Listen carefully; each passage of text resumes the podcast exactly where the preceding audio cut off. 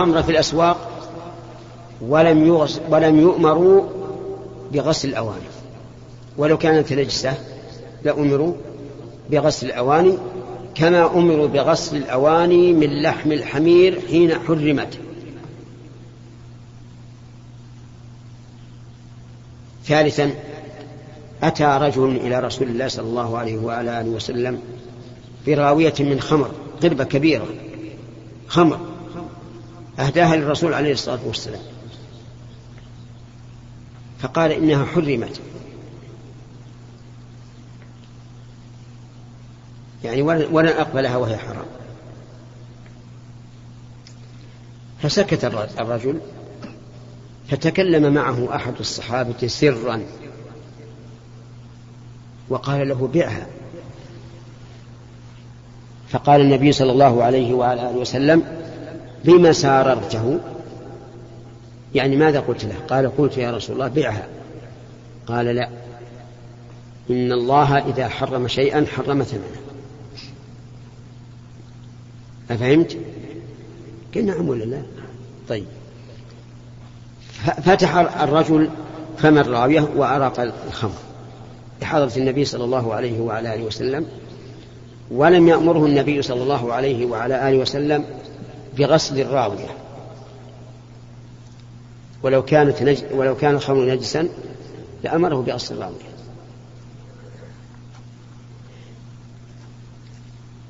ثالثا إذا قلنا أن الخمر ليس بنجس فما خلط فيه فما خلط فيه ليس بنجس من باب أولى.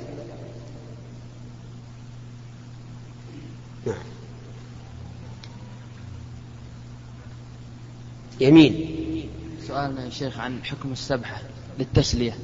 التسبيح بالسبحة لا بأس به لكن الأفضل الأفضل بالأصابع.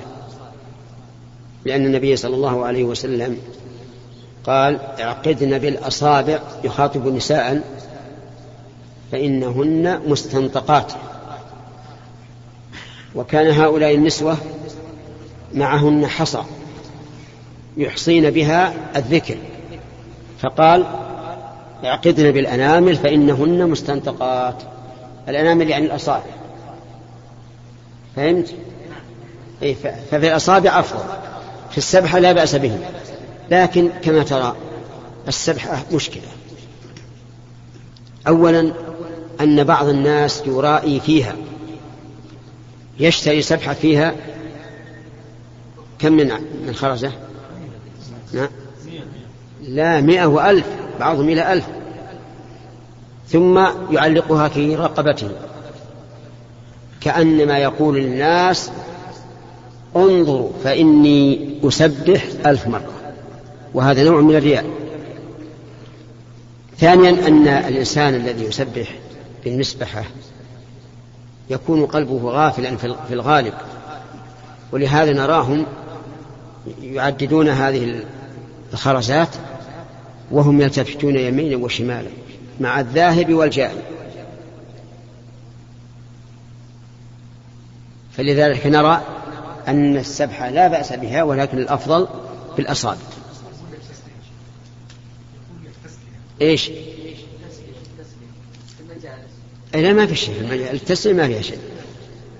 ما ما نرى فيها شيء. كما أن الإنسان أحيانا بعض الناس يتسلى يصير معه مشلح. وفي هذا نسميها القيطان نسميها القيطان تجده يعبث بهذه القيطان فلا بأس به. نعم. يا شيخ بارك الله لكن لاحظ أن بعض الناس قد تكون في حقه خلاف المروءة, المروءة. يعني مثل لو وجدنا رجلا فاضلا عالما بياخذ السبح في المجالس يلعب كذا كذا. ينتقد. نعم. يسار.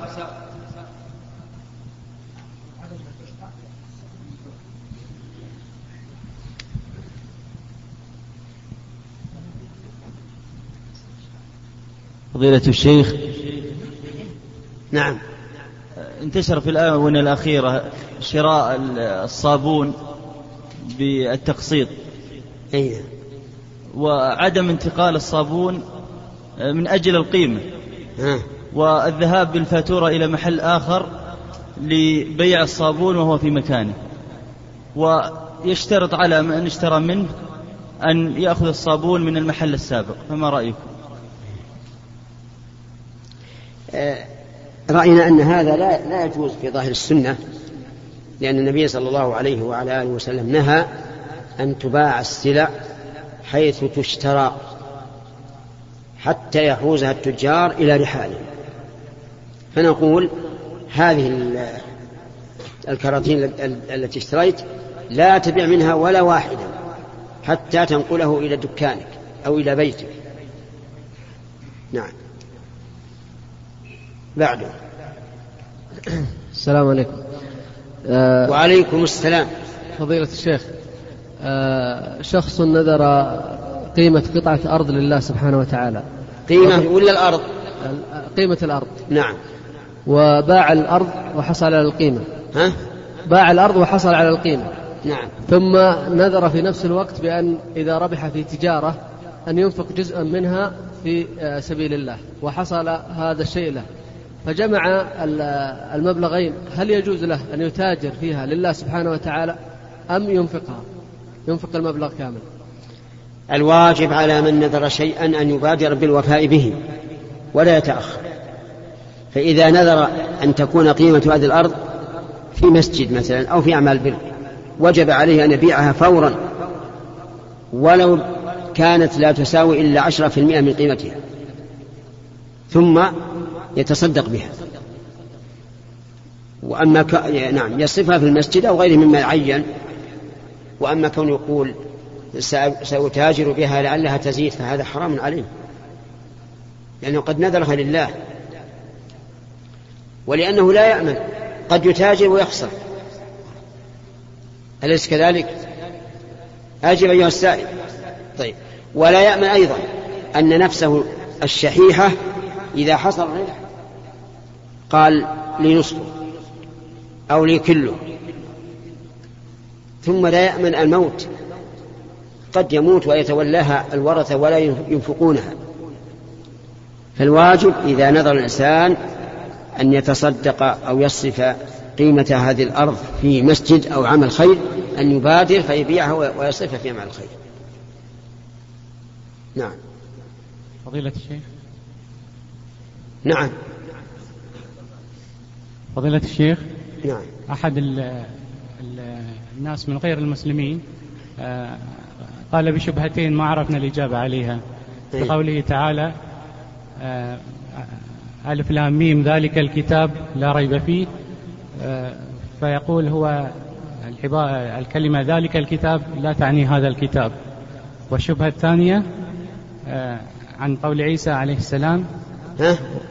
قول رسول رسول الله عيسى عليه السلام نعم. ومبشرا بعدي برسول ومبشرا برسول ومبشرا برسول يأتي من بعد اسمه أحمد نعم واسم الرسول صلى الله عليه وسلم محمد نعم فكيف يكون الرد عليه؟ حفظكم الله.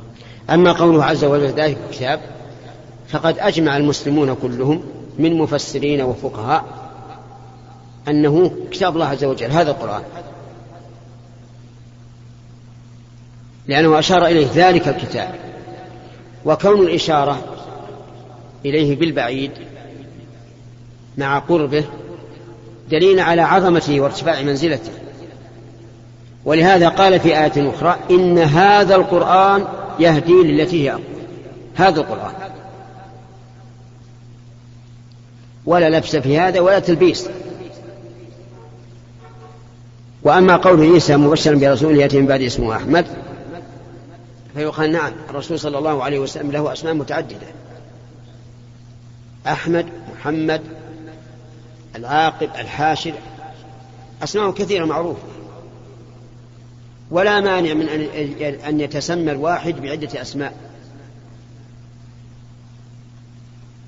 فهو أحمد ومحمد. ويدل على هذا قوله عز وجل في في نفس السورة فلما جاءهم بالبينات من اللي جاءهم؟ أحمد.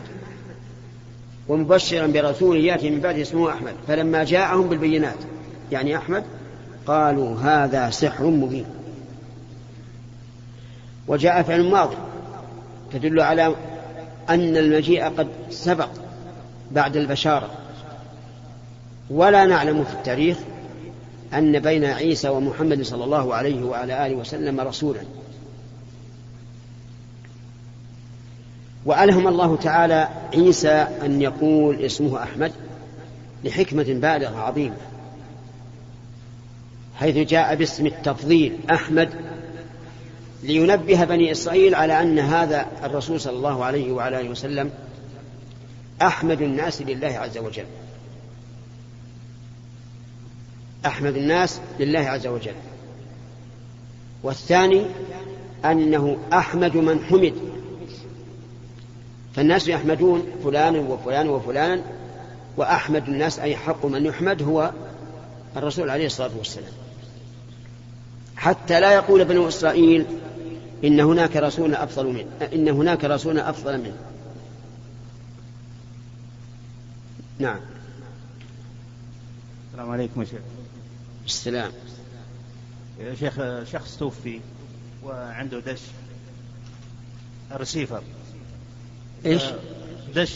إيه إيه وش بعد؟ وش اللي بعد كلمة دش؟ رسيفر رصيطة؟ رسيفر جهاز مع الدش. نعم. الحكم في بيعها يا شيخ وضعها في بيارة مسجد أو شارع. مو بأحسن من تكسيرها يا شيخ. يبيعها على من؟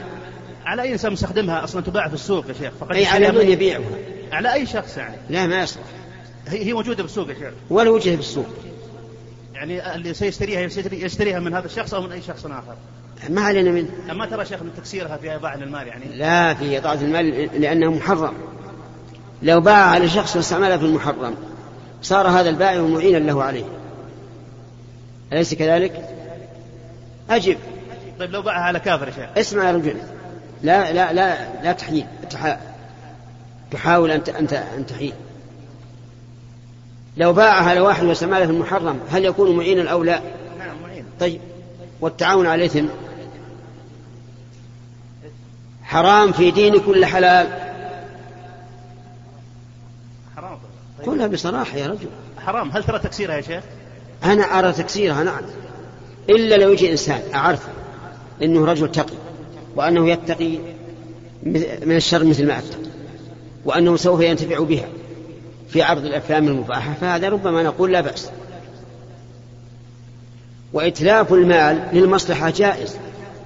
أليس الغال الذي يغل في في الجهاد من الغنيمة؟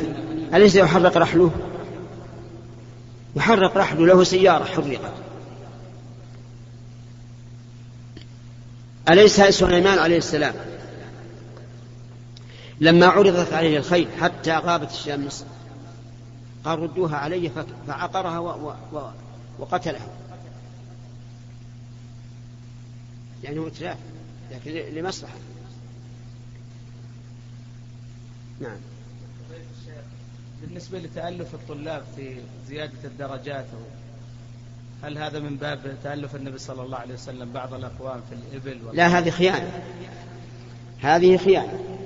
تعليف الطالب أن تعامله باللطف. والإحسان والهدايا المشجعة وما أشبه ذلك. أما أن تعطيه درجات لا يستحقها فهذا خيانة وظلم للتلاميذ الآخرين. ولو فتحنا هذا الباب لكان كل واحد يعطي الطلبة مئة بالمئة. ليش يا رجل؟ قال ألفهم. فهمت؟ إيه لأن المسألة لها طرف آخر غير الطالب من الطرف الآخر؟ بقية الطلاب إذا أعطيتم مثلا مئة وهو يستحق خمسين وصاحبه الآخر يستحق ثمانين معناها أنك ظلمت الثاني. جعلت هذا قبله وهو دونه بدرجات. أصلا ما أنت فعلت؟ ها؟ يصير؟ شوف ال- الذي نجح من هذه من هذا التأليف ألفه ثانية وقل ارجع وأعد الاختبار إن كان في الشهادة واللي غير الشهادة إن شاء الله أهون. خلوه يمشي عقب اليوم لا تألفوا على هذا الوجه. نعم. فضيلة الشيخ. نعم. اي نعم. فضيلة الشيخ أطال الله في عمرك على طاعته. آمين. شخصان أو ثلاثة أشخاص أو أكثر تشاركوا في بناء مسجد هل يكتب لكل واحد منهم أجر بناء مسجد أم أقل من ذلك؟ هل قرأت إذا زلزلت؟ ماذا قال الله في آخرها؟ فمن يعمل مثقال ذرة خيرا. فمن يعمل مثقال ذرة خيرا يره ومن يعمل مثقال ذرة شرا يره. كل واحد له ما- عمل أجر ما عمل. لكن لكل أجر ثاني من جهة ثانية وهي التعاون على البر. التعاون على البر. لأنه لولا اجتماع هؤلاء وكل واحد أتى بقليل ما قام البناء. فنقول له أجر عمله. وله أجر المساعدة والمعاونة. أفهمت؟ مثال ذلك رجل أنفق مئة ريال صدقة. له أجر. أنفق مئة ريال في بناء مسجد. هذه النفقة صار فيها نفع من وجهين. أولا العمل يعني أجر هذه الدراهم والثاني المساعدة حتى تكون المسجد. فهمت؟ وإلا فلا يمكن أن نقول هذا الرجل تبرع للمسجد بعشرين ألف وهذا بعشرين ريال ما يمكن نقول هم سواء كل له أج- أجر البناء كاملا هذا لا يمكن. اتضح الكلام ولا لا؟ أجب يا رجل. اللهم كيف سؤالك ما شاء الله يخلق الجدار من الصوت وجوابك الله يسمع. وش العلم؟ شوف يا أخي الثواب حسب العمل. نقول هذا له أجر عمله على قدر ما أنفق وله أجر التعاون على إقامة هذا المسجد.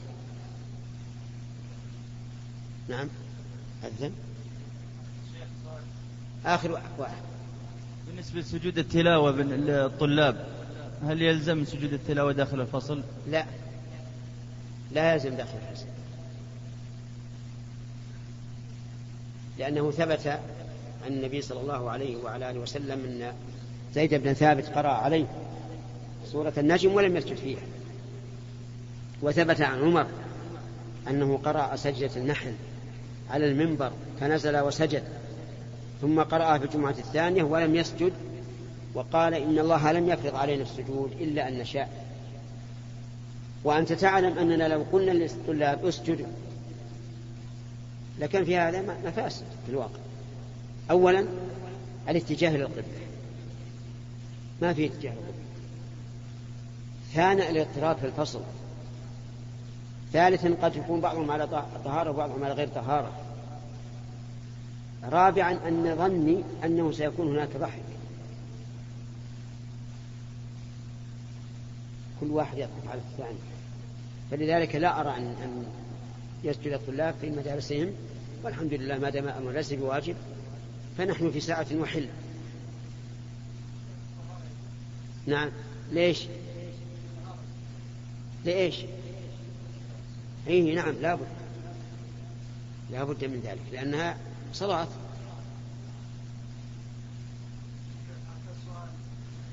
ها؟ اي ما هو مو بالسؤال الأول؟ وين السؤال الأول ها؟ مو هنا واحد سأل تعليقا ومنعناه. يلا. يلا يا أمين. يا شيخ بناء بيت الإمام والمؤذن هل يعتبر يعني من عمارة المسجد؟ لا. فضله يا شيخ. لا ما يعتبر. لكن لا شك إن فيه خير وفيه مساعدة لكن ما يعتبر كبناء المسجد. بينهم فرق عظيم. وكم من إنسان أتى إلى المسجد إماما أو مؤذنا بدون بيت. وكم من إنسان ترك ذلك مع وجود البيت. لكن صحيح أن وجود البيت للإمام والمؤذن يعينه على أداء الواجب لأنه يكون قريبا يسهل عليه أن يذهب إلى المسجد ويصلي أو يذهب إلى المسجد ويذهب. وإلى هنا انتهى هذا اللقاء والحمد لله رب العالمين وصلى الله وسلم على نبينا محمد وعلى آله وأصحابه ومن تبعهم بإحسان إلى يوم الدين. أيها الإخوة إلى هنا انتهت مادة هذا الشريط ولأنه بقي في الشريط متسع يسرنا أن نكمله بهذا المقطع من شرح رياض الصالحين بعد صلاة العصر.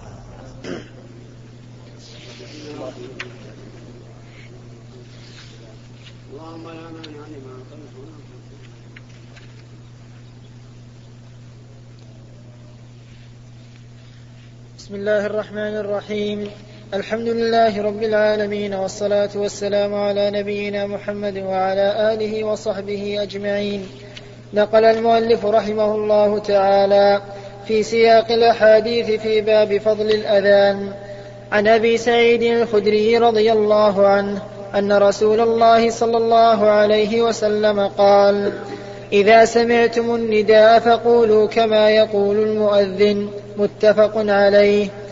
وعن جابر رضي الله عنه أن رسول الله صلى الله عليه وسلم قال من قال حين يسمع النداء اللهم رب هذه الدعوة التامة والصلاة القائمة آت محمدا الوسيلة والفضيلة وابعثه مقاما محمودا الذي وعدته حلت له شفاعتي يوم القيامة.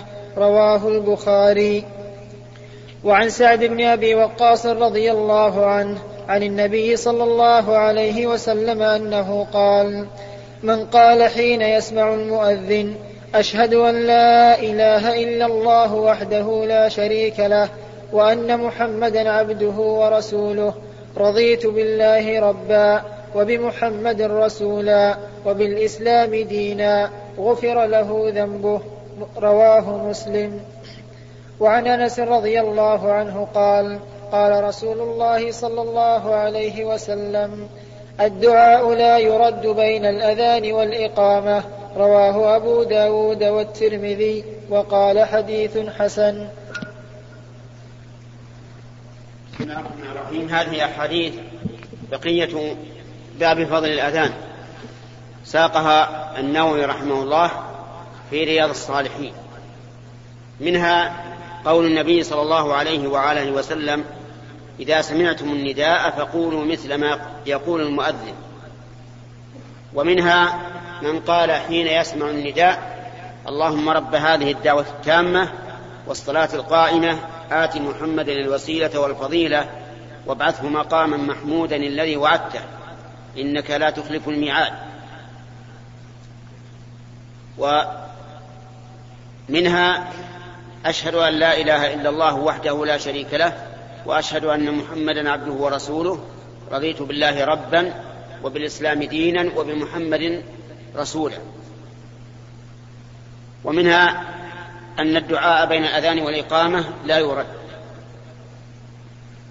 فأما الحديث الأول فقد سبق الكلام عليه أنه ينبغي للإنسان إذا سمع النداء أن يقول مثل ما يقول المؤذن إلا إذا قال المؤذن حي على الصلاة حي على الفلاح فليقل لا حول ولا قوة إلا بالله. وأما الحديث الثاني من قال حين يسمع النداء يعني وفرغ المؤذن. كما دل عليه الحديث السابق. إذا فرغ المؤذن فإنك تصلي على النبي صلى الله عليه وعلى آله وسلم. ثم تقول اللهم رب هذه الدعوة التامة والصلاة القائمة آت محمدا الوسيلة والفضيلة وابعثه مقاما محمودا الذي وعدته إنك لا تخلف الميعاد. اللهم رب هذه الدعوة التامة هي الدعوة إلى الصلاة وإلى الفلاح لأن ذلك من أتم ما يكون من الدعوات. والصلاة القائمة يعني الصلاة التي ستقام لأن النداء إعلام بدخول وقت الصلاة. آت محمد الوسيلة والفضيلة يعني أعطه الوسيلة وهي درجة في الجنة أعلى ما يكون من درجات الجنة وهي للنبي صلى الله عليه وعلى آله وسلم. والفضيلة يعني الميزة والرتبة العالية على غيره عليه الصلاة والسلام وقد حصل له ذلك. وابعثه مقاما محمودا الذي وعدته. وقد وعده الله ذلك في قوله ومن الليل فتهجد به نافلة لك عسى أن يبعثك ربك مقاما محمودا. ومن هذا المقام المحمود الشفاعة العظمى. فإن الناس يوم القيامة يلحقهم من الكرب والغم ما لا يطيقون. في ذلك الموقف العظيم الذي مقداره خمسون ألف سنة في صعيد واحد يسمعهم الداعي وينفذهم البصر عارية أجسادهم حافية أقدامهم شاخصة عيونهم. لا يملكون لأنفسهم نفعا ولا ضرا. يفر المرء من أخيه وأمه وأبيه وصاحبته وبنيه. الشمس تدنو منهم قدر ميل. ولا هناك عوج ولا أمت ولا ظل ولا بناء. ولا شيء. فيطلبون من يشفع لهم إلى الله. فيأتون آدم ثم نوحا ثم إبراهيم ثم موسى ثم عيسى حتى تصل إلى النبي صلى الله عليه وعلى آله وسلم. فيقوم ويشفع. في هذا المقام يحمده الأولون والآخرون لأن الناس كلهم في هذا المقام.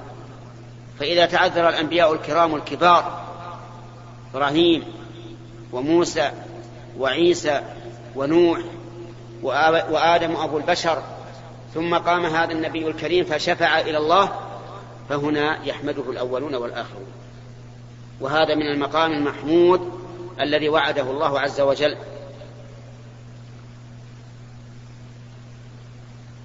ثم إن هذا الحديث رواه البخاري إلى قوله الذي وعدته. لكن قد صحت الزيادة إنك لا تخلف الميعاد. فينبغي أن يقولها الإنسان لأنها صحيحة ولأن هذا دعاء المؤمنين. ربنا وآتنا ما وعدتنا على رسلك ولا تخزنا يوم القيامة إنك لا تخلف الميعاد. فهو جل وعلا لا يخلف الميعاد لكمال صدقه وكمال قدرته جل وعلا.